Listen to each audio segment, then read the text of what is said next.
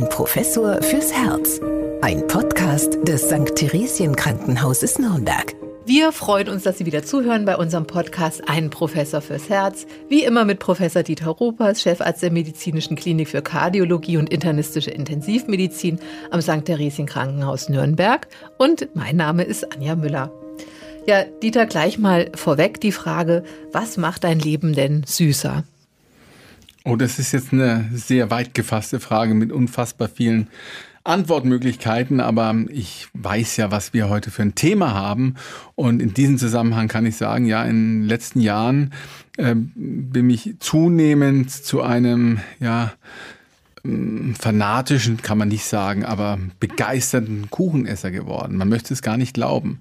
Aber insbesondere nach, ja, nach dem Training zum Beispiel, wenn ich irgendwie laufen war oder Radfahren war, äh, dann setze ich mich doch gerne ins Café und esse dann mit Genuss ja, ein Stück Kuchen und wen es interessiert, ähm, am liebsten im Augenblick Mohnkuchen, aber das ändert sich bei mir eigentlich dauernd. Da habe ich auch eine gewisse Evolution durchgemacht. Also äh, früher waren es natürlich Süßigkeiten, die mein Leben viel süßer gemacht haben, aber das hat sich in der Zeit verloren. Ich weiß auch gar nicht so genau warum. Aber gerade diese, dieses Kuchenessen mit so ein bisschen Genuss und äh, ja auch mit dem Gefühl, dass man ja das sich verdient hat, weil ich äh, vorher eben ähm, ein bisschen was gemacht habe.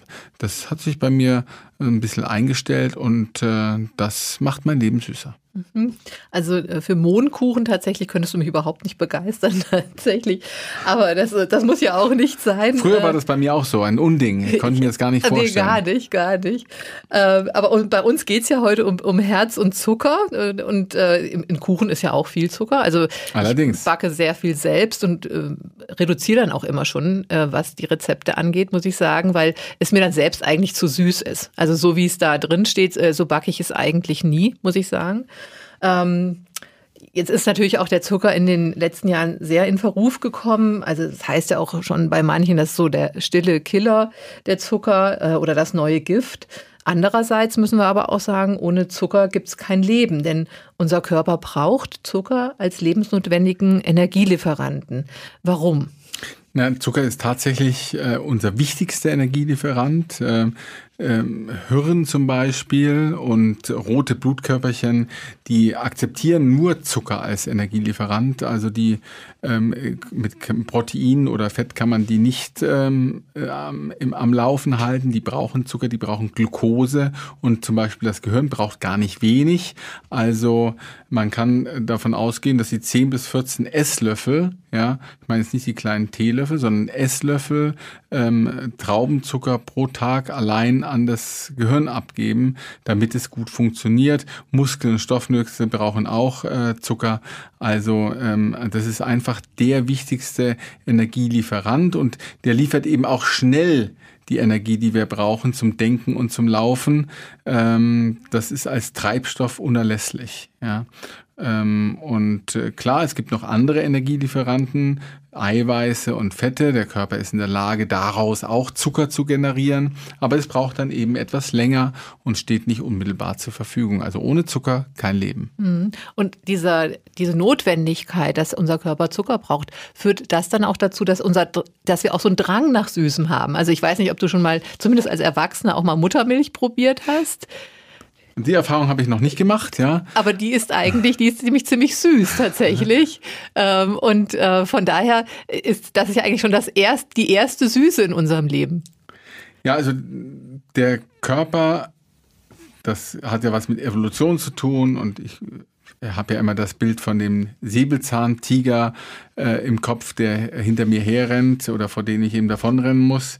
Ähm, der Körper erkennt eine Notsituation, äh, zum Beispiel durch niedrigen Blutzuckerspiegel. Also und das, das wird ja anhaltend gemessen, der Blutzuckerspiegel. Ähm, und dann verlangt der Körper, nach einem unmittelbaren Ausgleich, damit er eben schneller laufen kann, ja, ähm, und äh, vor dem Säbelzahntiger davonlaufen kann oder sich im Kopf Strategien überlegen kann, wie er die Situation überlebt. Und deswegen äh, bei niedrigen Blutzuckerspiegel da ähm, äh, entwickelt man diesen Heißhunger, um möglichst schnell äh, diese Notsituation zu überbringen. Das hat auch, äh, gibt natürlich noch andere Triggerfaktoren für diesen Heißhunger. Einer ist zum Beispiel Stress, weil Zucker ist eben eines der wesentlichen Stoffe, die unser Belohnungssystem im Körper sozusagen aktiviert. Also, ähm, dass man das Gefühl hat, ja, ich tue mir jetzt was Gutes. Und wenn ich Stress habe und dann eben ähm, zuckerhaltige ja, Nahrungsmittel zu mir nehme, dann belohne ich mich und baue damit Stress ab. Das hat dann natürlich irgendwas mit Gewohnung, Gewöhnung zu tun. Gewöhnung ist eben auch ein Aspekt. Also zum Beispiel, wenn man immer beim Essen am Ende noch ein Tiramisu isst, ja, ähm, dann hat man auch Heißhunger auf Tiramisu nach dem Essen, wo man doch eigentlich denkt, die Energiespeicher sind voll. Also das ist, ähm, sind so Prozesse, die eben diesen Heißhunger generieren. Aber in der Evolution eben war es eine Überlebensstrategie und das ist eben das, was auch den Säugling ausmacht.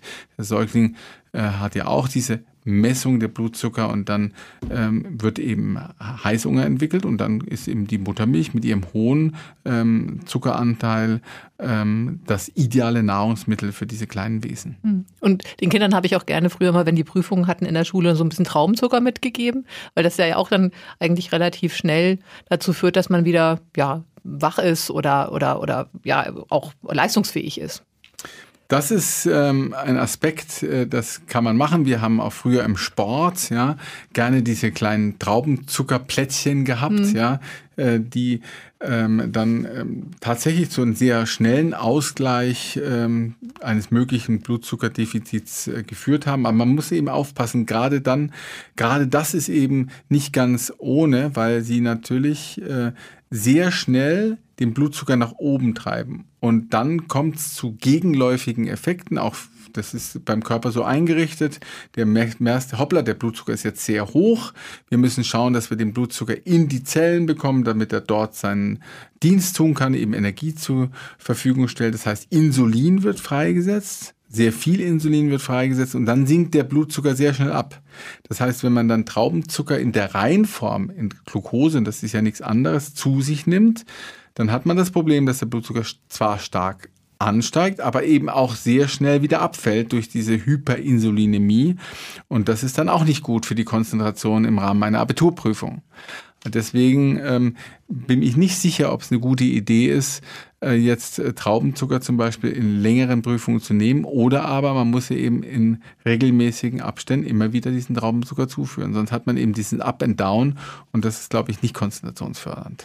Und du hast jetzt gerade das Insulin angesprochen. Das ist ja das Hormon, was dafür sorgt, dass unser, äh, dass der Zucker, den wir aufnehmen in verschiedenen Formen, können wir gleich auch nochmal drüber sprechen, dass der praktisch in unsere Zellen gelangt. Genau der führt dazu, dass eben die Zellen quasi ihre Pforten öffnen und den Zucker hineinlassen. Mhm. Aber auch wenn zu viel, wenn zu viel Zucker an Bord ist, sorgt auch das Insulin dafür, dass es eben ähm, in Speicherorgane, zum Beispiel in die Leber eingebracht wird ähm, und dort eventuell umgewandelt wird in Fette oder in Proteine. Aber wir haben gerade schon den Traubenzucker angesprochen, aber in unserer Nahrung befinden sich ja noch ganz andere Zuckerarten, nenne ich es jetzt mal. Also zum Beispiel den Fruchtzucker, der Haushaltszucker, den wir kennen, Malzzucker oder Milchzucker. Und ähm, diese ganzen äh, Zuckerformen quasi wandelt aber der Körper immer in Glucose um. Oder verstehe ich das falsch? Ja, die Zuckermoleküle, da unterscheidet man halt verschiedene. Das sind die, die sogenannten Monosaccharide, die letztlich aus einem Zuckermolekül äh, bestehen. Und das sind eben die, die äh, am Ende des Tages die Energie tatsächlich liefern. Und das sind eben Glucose und Fructose. Und der Haushaltszucker ist eben eine Kombination aus äh, Glucose und Fructose, ungefähr 50 Prozent ja, jeweils. Und das sind eben die, ähm, die eben vom Körper auch verarbeitet werden. Natürlich der Traubenzucker, die Glucose, die wir im Übrigen im Blut auch messen, wenn wir Blutzucker bestimmen, äh, ist da besonders wichtig, weil ich, wie gesagt, das Hirn und die roten Blutkörperchen akzeptieren nichts anderes, aber zum Beispiel in der Spermiogenese oder für die Spermien ist eben die Fructose ganz wichtig, weil die überwiegend hier die Energie liefert. Mhm. Ähm, wenn wir mehr andere Zucker haben, dann sind es eben kombinierte Zuckerpräparate, Disaccharide oder Polysaccharide, die halt entsprechend noch gespalten werden müssen, um dann eben umgewandelt zu werden in diese für die Energie zu verwendeten Monosaccharide. Und wenn ich jetzt den Zucker jetzt zum Beispiel in Form von einem Apfel zu mir nehme, also den Fruchtzucker, oder ich nehme den in Form von einer süßen Limonade zu mir, ähm, ist da ein Unterschied? Ist das, also gibt es jetzt den guten oder den schlechten Zucker?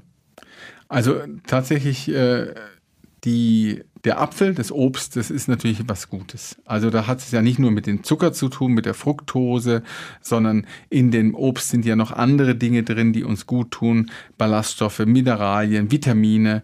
Und das fehlt halt komplett in diesen, ähm, in diesen Fruchtgetränken. Da hat man tatsächlich nur die Fructose.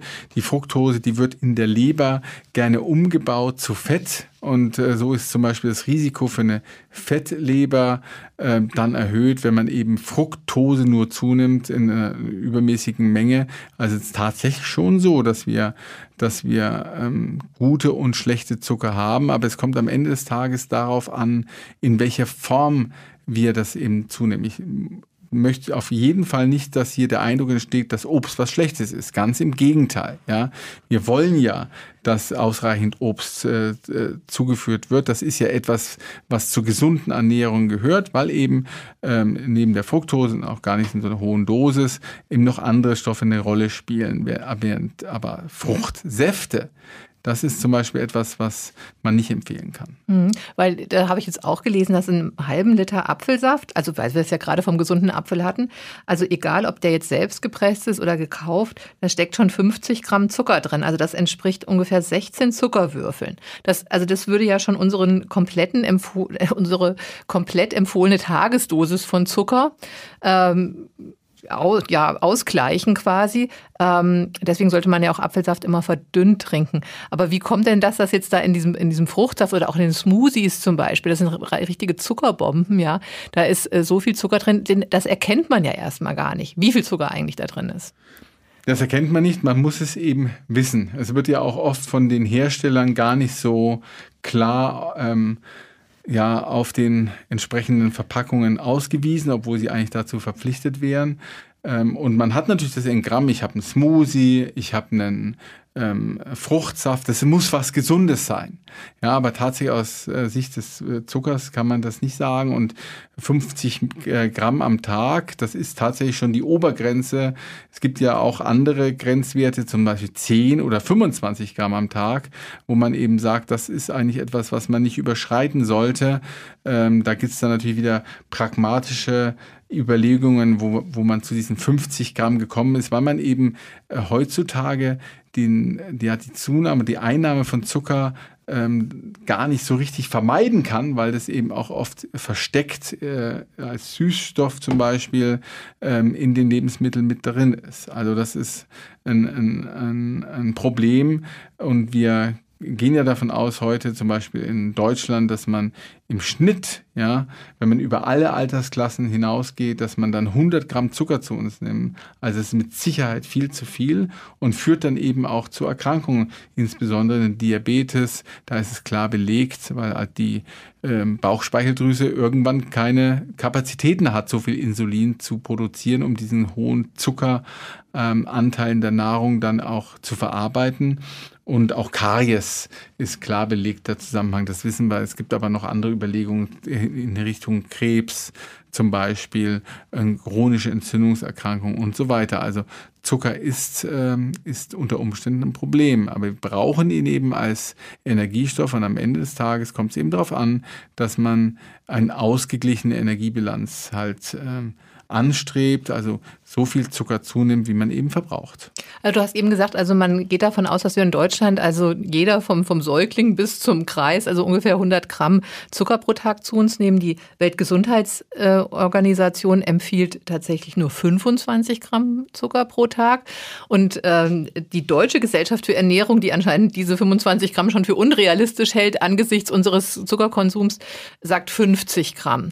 Aber jetzt zum Beispiel, was, was ich ganz erstaunlich fand, zum Beispiel, wenn man zum Beispiel einen Rotkohl aus dem Glas kauft, ja, da sind schon 77 Gramm Zucker drin, also 25 Würfelzucker ums, oder in einer halben Flasche Ketchup 130 Gramm Zucker. Äh, Im löslichen Cappuccino ist die äh, Dose zur Hälfte, besteht die aus Zucker, ähm, auch in diesen fertigen Fruchtjoghurts. Ähm, das heißt also, wir haben ja fast manchmal ja gar keine Chance äh, zu sehen, ja, okay, wie viel Zucker nehmen wir eigentlich den ganzen Tag zu uns? Also diese Bilanz, sich zu, selbst zu erstellen den Tag über, ist ganz schön schwierig. Ja, ist nahezu unmöglich, wobei ein paar Sachen, denke ich, sind schon bekannt, das Ketchup zum Beispiel oder Cola, ja, ist ja auch so eine, so eine richtige mhm. Zuckerbombe.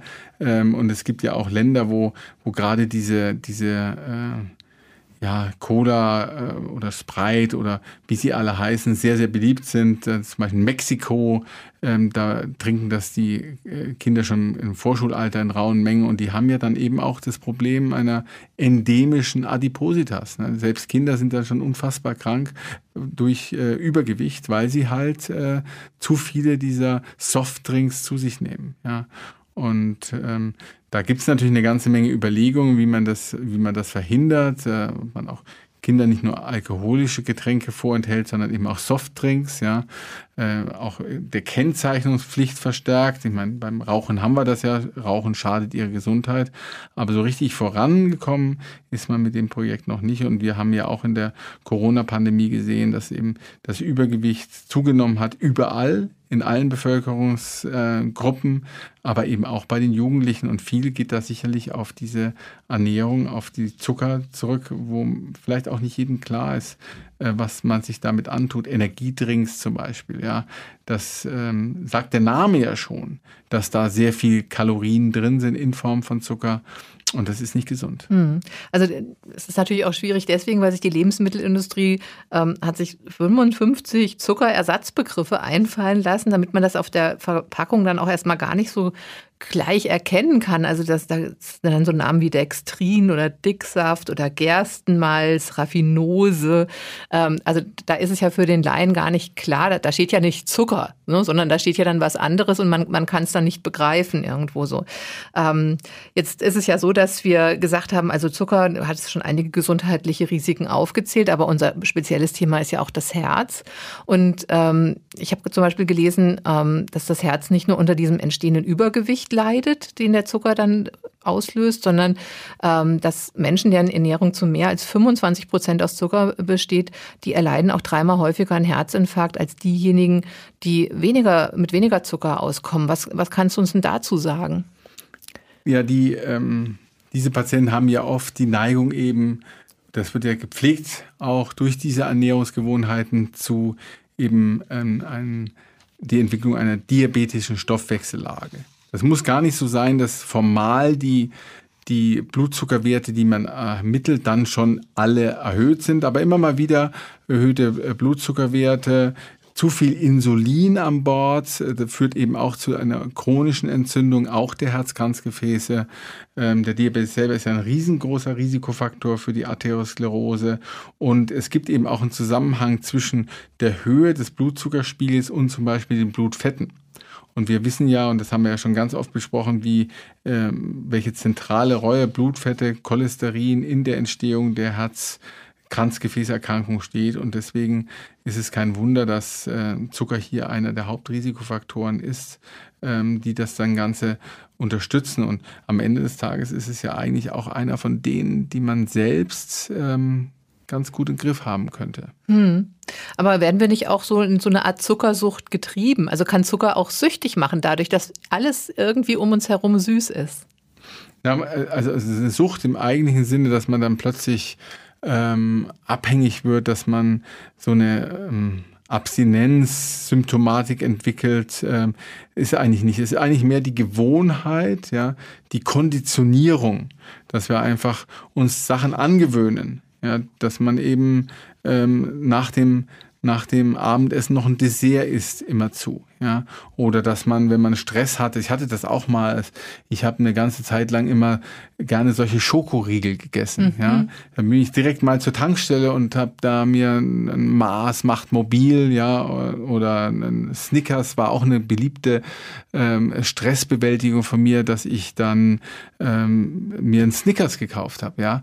Und das ist natürlich auch eine Art von Sucht durch die Gewohnheit, ja, und durch das Belo die Belohnung. Das war dann, hat mich wohlgefühlt für den Moment, wo ich das äh, wo ich das zu mir genommen habe und kurz darauf habe ich mich eigentlich ganz gut gefühlt, weil eben der Zucker, der da drin ist, dieses Belohnungssystem, dieses limbische System im Gehirn äh, sehr, sehr gut adressiert und äh, das ist eben etwas, was dann ganz schwer wegzubekommen ist. Ja, das kann ich nur aus eigener Erfahrung sa sagen. Wie, wie oft habe ich mir vorgenommen, ich mache es nicht mehr und äh, habe mich dann doch wieder äh, dabei erwischt. Also, also, man könnte das natürlich jetzt auch irgendwie ersetzen, aber gibt es denn da Alternativen? Also zum Beispiel gibt es ja auch Produkte für Diabetiker, die enthalten dann so Zuckeraustauschstoffe wie ähm, Lactit oder Maltit oder wie die auch alle heißen. Ist das jetzt die bessere Alternative dann auch? Die bessere Alternative wäre natürlich möglichst zuckerarme äh, Nahrungsmittel zu nehmen, gerade bei den Getränken, ja, dass man halt da ungesüßten Tee trinkt oder Mineralwasser. Aber wer halt da keinen Zugang zu hat, auch da kann ich aus eigener Erfahrung sagen, ich bin jetzt nicht so der Mineralwasser-Freak, ja, ich wäre es gerne, aber äh, ist gar nicht so einfach. Ähm, bevor dann eben diese hochkalorischen, hochzuckerhaltigen Getränke diese Softdrinks eingesetzt werden, ist es durchaus schon eine Option, diese äh, Getränke zu nehmen, die Leitprodukte, die Siroprodukte, die halt äh, Zuckerersatzstoffe haben. Ich denke, das Thema der der Krebsentstehung, das sollte mittlerweile ähm, eigentlich vom Tisch sein. Nun gibt es ja eine ganze Weile schon diese ähm, Zuckerersatzprodukte, die in großen Stil ja auch ähm, eingesetzt werden. Ähm, anders ist es natürlich mit dem Problem, dass ähm, möglicherweise diese Zuckerersatzstoffe eigentlich noch mehr Appetit auf Zucker ähm, auslösen und dann das, was man eigentlich erreichen möchte, nämlich weniger Zucker zu sich nimmt und ähm, weniger ähm, ja, Gewicht zunimmt, dass das dann vielleicht sogar ins Gegenteil verkehrt. Viele ja auch Bekannte, aber auch Patienten berichten mir halt, wenn sie dann auf Leitprodukte umsteigen, dass sie eigentlich äh, wenn sie ehrlich sind, äh, gar nicht weniger Zucker zu sich nehmen, sondern dann möglicherweise in anderer Form, aber halt mehr essen. Hm. Ja, weil ich, äh, das habe ich eben auch gelesen, dass dieser, diese Leitprodukte eigentlich dem Körper vorgaukeln sozusagen. Es gibt jetzt einen Zuckernachschub, den es aber eben nicht gibt und dann ist die Folge, dass man noch mehr Hunger auf Süßes Ganz hat. Ganz genau, das ist auch so ein Auslöser für Heißhunger ähm, und dann wird das eben adressiert. Das ist also die, der Umstieg von diesen Softdrinks auf die, äh, auf die Light- und Zero-Produkte, der ist sicherlich sinnvoll, aber man muss eben dann um den Umstand wissen, dass äh, gerade am Anfang ja der Körper sich nicht gerne ähm, austricksen lassen mhm. möchte und dass man das dann halt irgendwie durch ein entsprechendes Verhalten ähm, dem nicht nachgibt. Denn das ist, ist ja nicht so, dass man im Unterzucker ist. Der Körper kann seinen Zuckerhaushalt sehr, sehr lange stabil halten. Er hat ja auch genug Reserven. Also wie gesagt, er kann aus den Fetten ähm, Zucker herstellen, er kann aus den Proteinen Zucker machen. Das dauert dann halt länger. Das ist ja auch der, der ganze Trick. Zum Beispiel, wenn ich Vollkornprodukte nehme, da sind ja Polysaccharide drin, also auch Zucker, aber eben mehrkettige Zucker, mehrkomplexige Zucker, wo der Körper länger braucht, ja, äh, diese Glucose und Fructose, insbesondere äh, Glucose umzuwandeln, ja, und dann steigt der Blutzucker eben auch nicht so rapide an, fällt nicht wieder so rapide ab und deswegen sind solche Produkte auch aus Zuckersicht gesünder. Hm. Und wir haben ja am Anfang gesagt, ja, wir brauchen den Zucker, er gibt uns die notwendige Energie. Aber wenn wir uns zum Beispiel auch ausreichend bewegen und nicht mehr Energie aufnehmen, als wir verbrauchen, dann sollte doch auch so ein ganz gutes Gleichgewicht hergestellt sein, dass man dann auch mal sich guten Gewissens was Süßes gönnen kann. Und jetzt sind wir wieder beim Mondkuchen angekommen. Ja, ja um Gottes Willen. In diesem Sinne, ich danke Ihnen, Herr Professor Ruppers, dass Sie wieder bei uns waren, uns äh, mit diesen Informationen versorgt haben. Wenn auch Sie eine Frage haben an äh, Herrn Professor Ruppers, dann schreiben Sie uns einfach an herzzentrum.theresien-krankenhaus.de. Ja, in diesem Sinne, äh, bleiben Sie gesund und von uns von Herzen alles Gute. Alles Gute auch von mir. Eben die Her denken Sie an Ihre Herzgesundheit. Bis dahin. Tschüss. Ein Professor fürs Herz. Ein Podcast des St. Theresien Krankenhauses Nürnberg.